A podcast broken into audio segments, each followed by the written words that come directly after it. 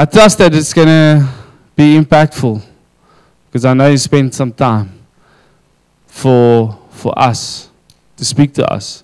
So let's extend our, our hands. We're going to pray for you, sir, if we may. Get it? If we may. Anyway, smart. Lord, we want to thank you, Father. Thank you for Andre that just put up his hand and said, Lord, pick me. Pick me to speak your words, Lord. And Father, this afternoon we pray that your very word will take heart, take root in, in our hearts, Lord. And that it will pierce us, Lord, and that we'll be changed by your word. Every word that Andre brings from himself will fall to the ground flat, Lord. But your words, Lord, will rule and reign over us, through us, Lord. In the mighty name of Jesus Christ we pray. Amen.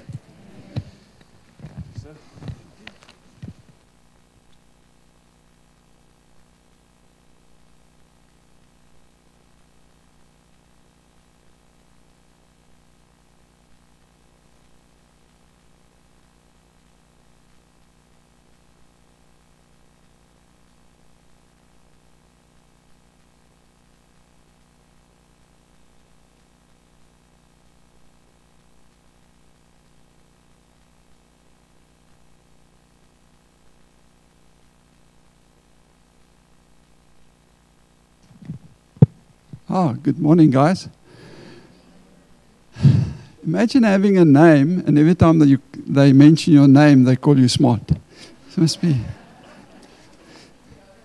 Yeah, I think there was a plan behind that somehow. It's so awesome and wonderful to see you all. It's an amazing thing to stand in front of people, and I was just sitting, listening to all the people that actually are not here today. And if I remember correctly, roughly, and you guys can help me, about half of us are not here. Is that correct? That's about how I've got it. But a big percentage, let's put it that, is not in church today because we are ministering in other churches. And all the churches that I've grew up in was, hey, make sure you're in church. You don't go to other churches, you come to our church. This is the first time that I'm in a church where guys say, hey guys, please go, please go, please go bless, please go bless. And the more people go bless, the more people is yeah. We serve a wonderful God. Isn't that just something different and exciting? Okay, so we've been blessed with just wonderful teachings over the last couple of weeks. Not that the other teachings weren't good, but these were absolutely good and really stirred something in my heart. And my feeling and my sensing and is, and we also had, and this is why I can be very clever, because we had an elders meeting on Wednesday evening where we just worshiped together and hung, hung together. And just the sensing of, you know what, God's taking us forward. It's not just another meeting. This meeting today is not just, well, it's Sunday, we're coming together. This is taking us forward. And it wasn't prayer that I prayed, and I said, Lord, if I pray, if I preach this morning, I want to take us forward. I want us to go somewhere in this preach. And I felt God give me a couple of pointers, and I said, Lord, but how's it taking us forward? And Wednesday night, it just like, click, it fell into place for me. So this morning, I want to speak on, I'm sorry, my glasses is dirty. I had it in my pocket, and it was sweaty. Um, I want to speak about our comfort zones. And it's the first time that I've ever touched on the subject of my comfort zone. And as I started pondering on the comfort zone, and it's one of the points that also came out on Wednesday night, I started realizing the effect of my comfort zone. Do you realize that every decision that you take is filtered through your comfort zone? You are not going to do something that you are not comfortable in doing. Me, I said to my wife when we got married, I will. there will always be hot water in the house and there will always be food in the house, unless I have to work on very high pos- things and probably also very deep under the ground. Now, I've been two thousand meters underground, and that's an experience of on its own. But to go up high, you sit on this tower, and the tower does this. You know these big towers where you see right up top? Never again. I won't ever do it again. We will die of hunger. It's outside of my comfort zone. Other people are comfortable with heights. Me, I'm not. Ek sê ek kan nie nog langer praat nie. Met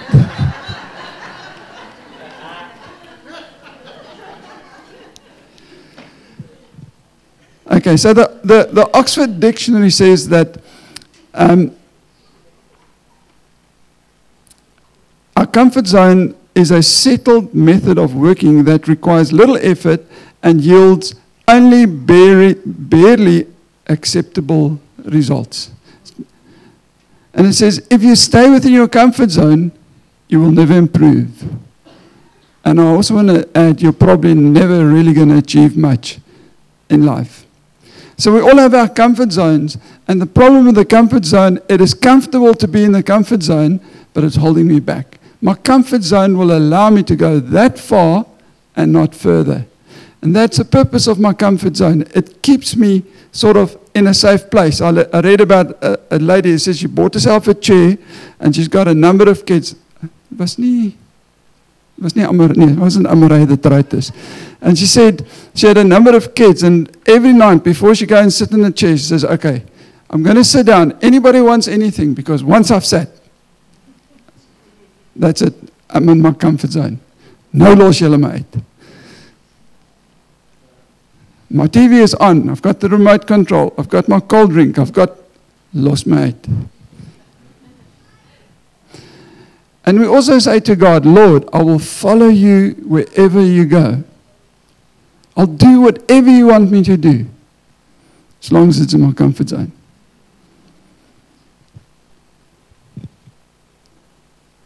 I was, we were talking also Wednesday night and said, it's an amazing thing how many people are saying, we want to go on outreaches here. The problem is, everybody wants to go to Netherlands. It's comfortable. What about Africa, guys? What about all Swaziland, all the country? No, no, no, no, no, guys, it's not so lekker daar nie. Netherlands. We'll pay the extra, we go to Netherlands. It's comfortable there. It's a comfortable place. And I want to launch uh, from Exodus, and it's going to take a bit of time if I read the whole book. So I'm going to ask you guys to go and sit before God and say, Lord, show me comfort zones in the book of Exodus. And I just want to quote a couple of, um, from, from just mention a couple of points in there to, to launch off with. And the Israelites, when they left Egypt, roughly, the the clever guys that d- does math says about three million people marched out of Israel, out of Egypt when they left. And as they left, imagine walking with them. You've seen the miracles. You've seen God move. You've seen the mighty hand of God. And then there's this conversation. So what did your boss give you? Yes, I got left out there with, the Bible says they hulle die land gestroop. They left with all the gold. They left with lots of stuff with them. And they're all excitement. That half-left job that we, it's not ours to do anymore. We're not the slaves anymore. They're going to do their own slave, their own stuff. So they're all re- exciting and rejoicing. They leave out of Egypt. And three days later, they get to the Red Sea. In the meantime, Pharaoh sat down and he was looking at his C V and he said, just like, you know what, all the people in front, they that, uh, that uh, well, before me, they built pyramids and they built everything. My C V is going to say, he let the slaves go. I best go fetch these oaks. So he ran, got his whole army, got on the two-way radio, got them all together, and off they went to go and get these people. And then at the Red Sea, the, the Israelites are looking at this and say, you know what, we haven't slept in our beds for three days. It's not comfortable um, anymore. And then they look around and they see this whole army coming and say, oh, we didn't plan on dying like this. This is not how we planned on doing this. This is not how I want to spend my last days. And they're going to kill me and my kids. What's going to happen here? And then they start rebelling. And then they see more miracles. And then God opens the Red Sea and they go to the other side and they're all excited and they're dancing and they're singing and it's wonderful. And about two or three days later they realize, hey, hier waar ons nou is is nie water nie. So then they start complaining again. And in Genesis chapter sixteen, verse three, ach, Exodus, sorry, chapter sixteen, verse three. It says, then the whole congregation of the children of Israel complained against Moses and Aaron in the wilderness. Is it net verse three? Okay, sorry, I think I should have given you verse four as well. And it says, is that sixteen verse three? Yeah. Is that?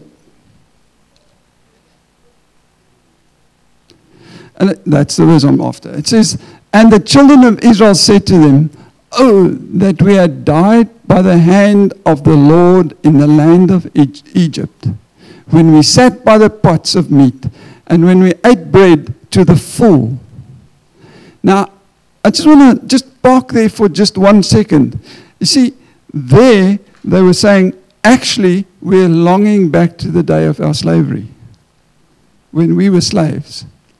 And then the next piece there, they actually, and I think we missed something important there. It says, for you, and they're turning to Moses now, and they say, for you. Now, we need to realize something. Moses was the man that God had put there to represent God, because God wasn't leading them directly. God was leading them directly through Moses. Am I making, getting the point here? So when they say to Moses, you, they're pointing at a finger through Moses directly at God. It says, for you have brought us into this wilderness to kill the whole assembly of, of hunger. Why were they upset? That last word, hunger. You're touching my comfort zone. You've set me free. You've taken me out of slavery. But you're touching my comfort zone. So my first point is that my comfort zone keeps me in slavery. Because when my comfort zone is formed, my comfort zone started forming when I was in my parents' home. It comes from where the situation that I found find myself in. They found themselves in slavery. They formed their comfort zone in slavery. In sin, we form our comfort zone. When we get saved, we often long back to the past. And our comfort zone doesn't allow us to go into this thing where God wants to lead me, because I'm not necessarily comfortable to where God wants me to go. And the nature of the old man clashes with the new.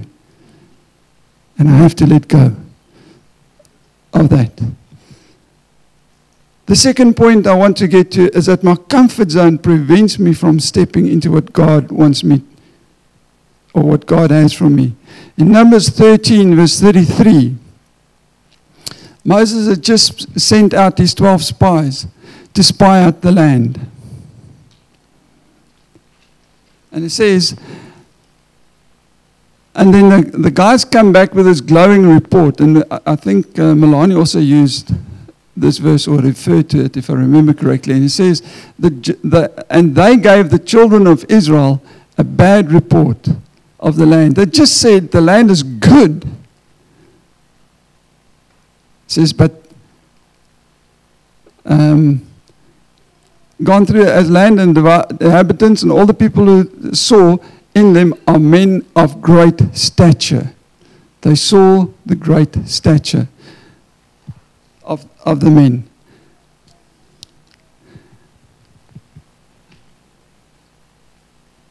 I read up a little bit about these giants, and they reckon that some of these giants were, if it, me, would have been this high against some of those giants.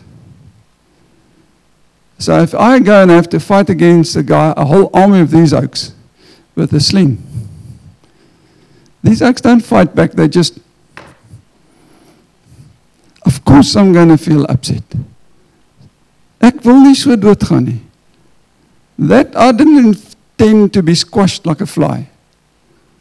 At least, at least I wanted to die. I've even said to my wife, the two of us need to die together in our sleep. Just, I don't want to do it any other way. If she goes before me and I get to heaven, there's going to be problems in heaven.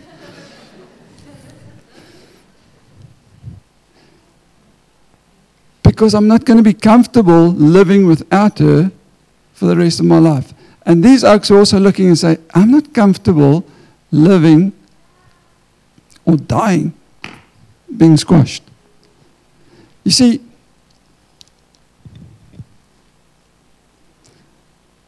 they then took a decision based on what they felt about their comfort zones and said, you know, we're not going to go into this promised land. And God's got a promised land for every one of us that we need to walk into. And there's giants.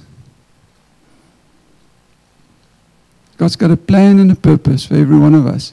Now that we, we read that the Bible says God's got good works for us and He's got good plans for us, can I ask you the question, what is God, what is your definition of good?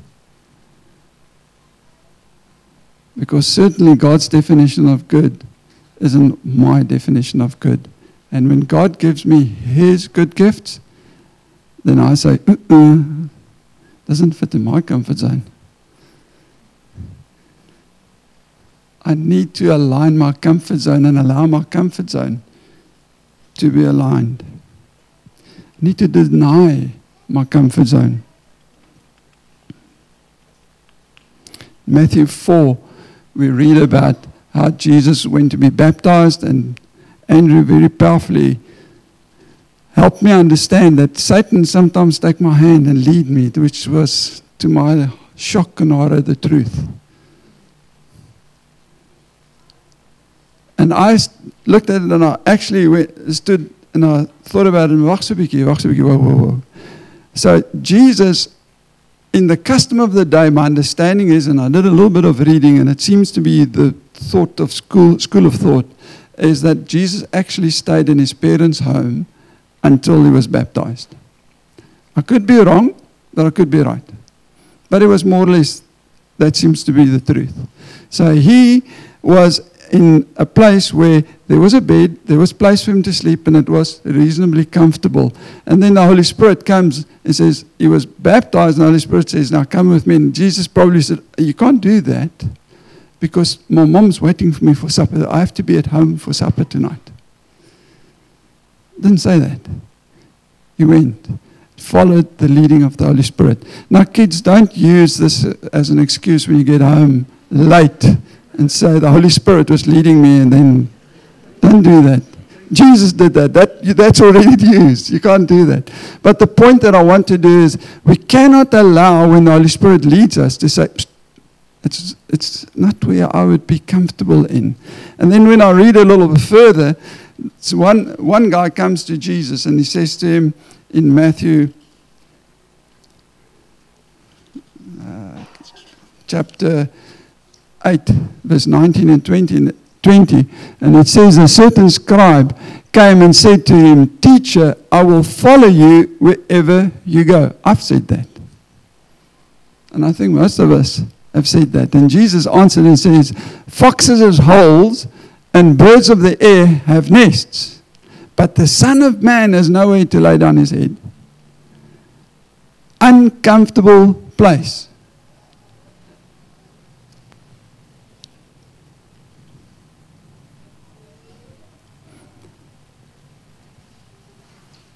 I'm sort of breaking my thought there with the ne- next point. It says, Malani says, little by little, God's going to lead us. And in Hebrews chapter five, verse eight, says that though the Son, though He was a Son, yet He, Jesus, learned obedience by the things which He suffered. I battle with that verse. Because this is this perfect Jesus. is perfect. And yet the Bible says he had to learn obedience. He had to learn little by little to follow. And, you know, if I had to know that God's going to ask me to preach when I was seventeen, I used to make excuses in class, do all kinds of things so that I don't have to do oral.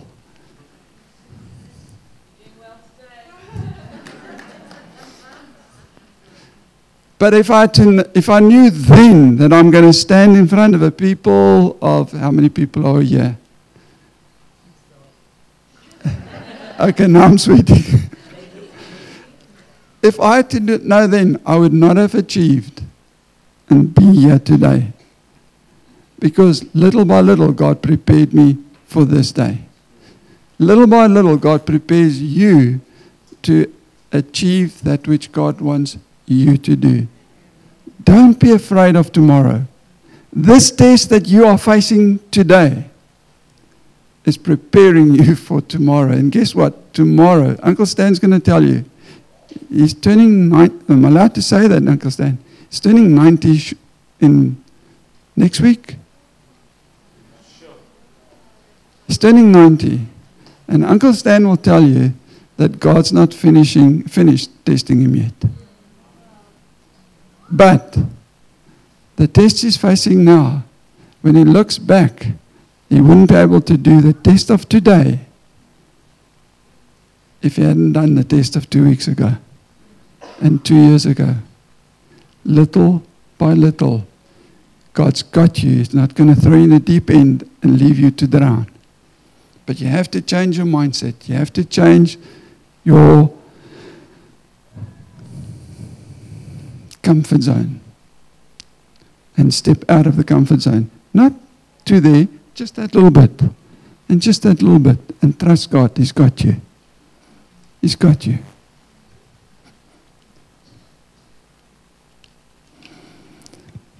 Where are we doing for time? I must finish off. I can't do too much. Didn't you say we can preach for two hours? Yeah. yeah. Two and a half. Two and a half. Okay. Now, well, then I've got time. So, quick story, quick, quick story. twenty-nine, I was again in my life unemployed. Looking back over my life, I remember more unemployment than employment in my career.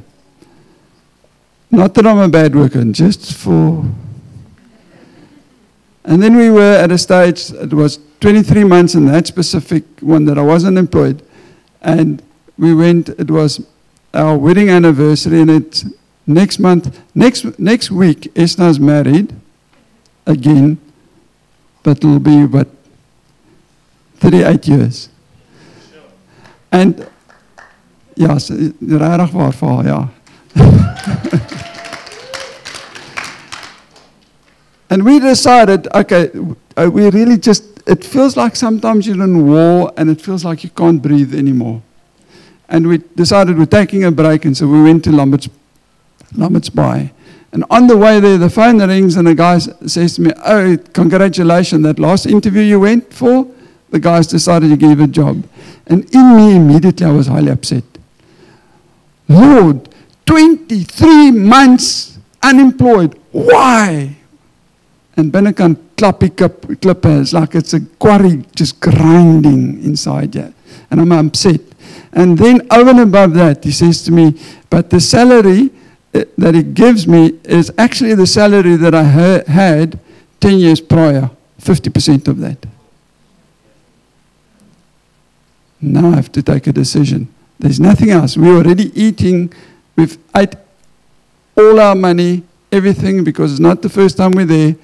And we're now eating away at our bond. Soos reismure, ons vreet ons eie huis op.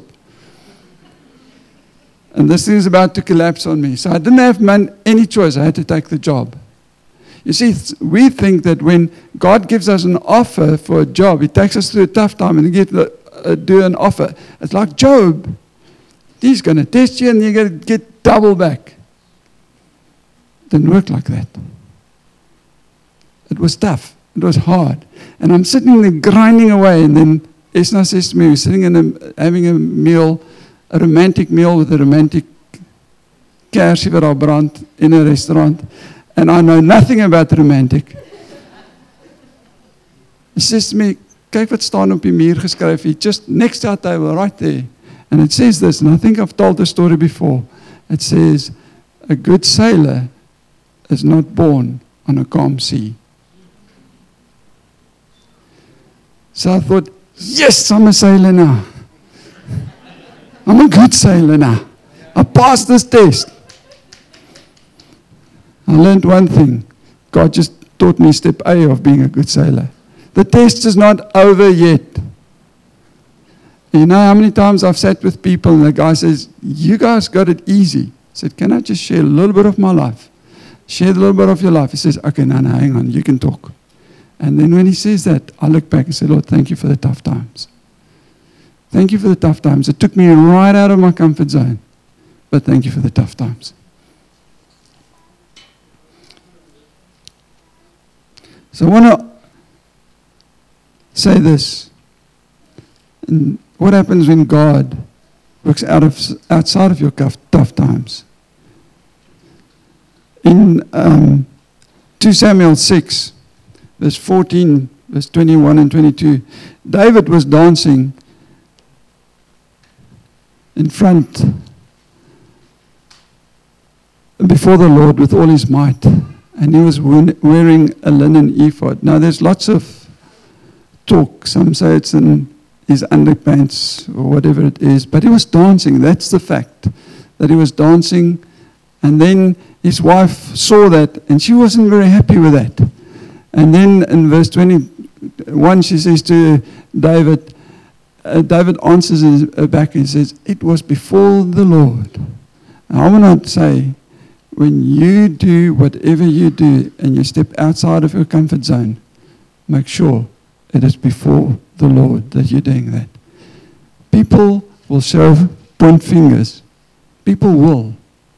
And they can point fingers as much as they want to. But David said, it is before the Lord. Therefore, I will play music before the Lord. In verse twenty-two, see the next verse, it says, and I will be even more undignified than this. I want to challenge you, do not be afraid to step out of that comfort zone. What's comfortable for you? Do not be afraid to step outside of it. Let go of your comfort zones. On Saturday, oh, uh, during the week, I was just sitting with people. Um,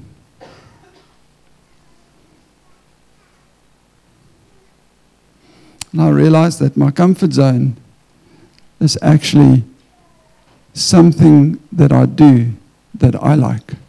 If I don't like it, I don't do it. And my comfort zone cramps me. You know that when I enter into a relationship with God, I become a new creature.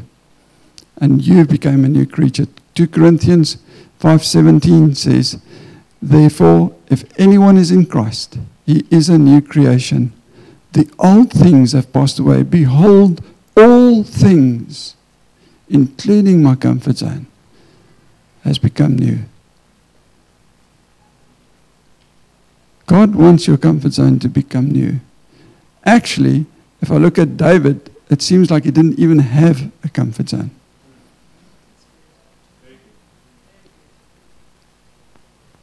So maybe just drop your comfort zone. And when you're in God's presence, we're going to go into worship. And we get to a point where we say, I will be more undignified than this. My past. In, in South Africa, we've got this thing where we had the Truth and Reconciliation. We said we need to know our past so that we can go forward. I don't need to know my past in the Lord. I need to know my future in Christ. The world has got it the other way around than what God's got it. I will be more undignified than this. To build a relationship with God, I need a new comfort zone. And to have that comfort zone, I need to have faith in the King of Kings. I need to have faith in the one who saved me, that loves me, gave his all for me.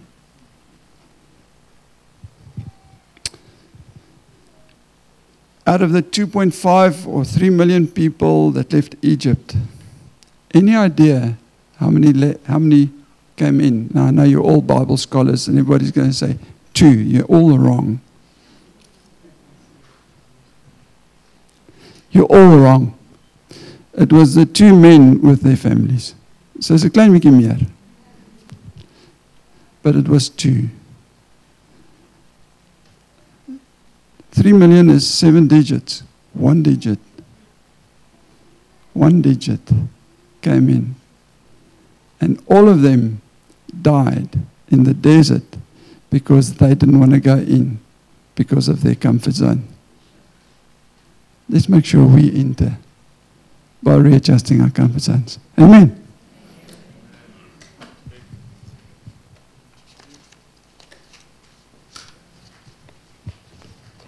You want to throw the net?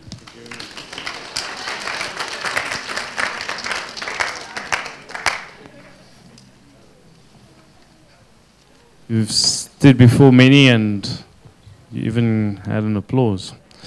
That's also different. So well done. Thank you, Andre. I think, yeah...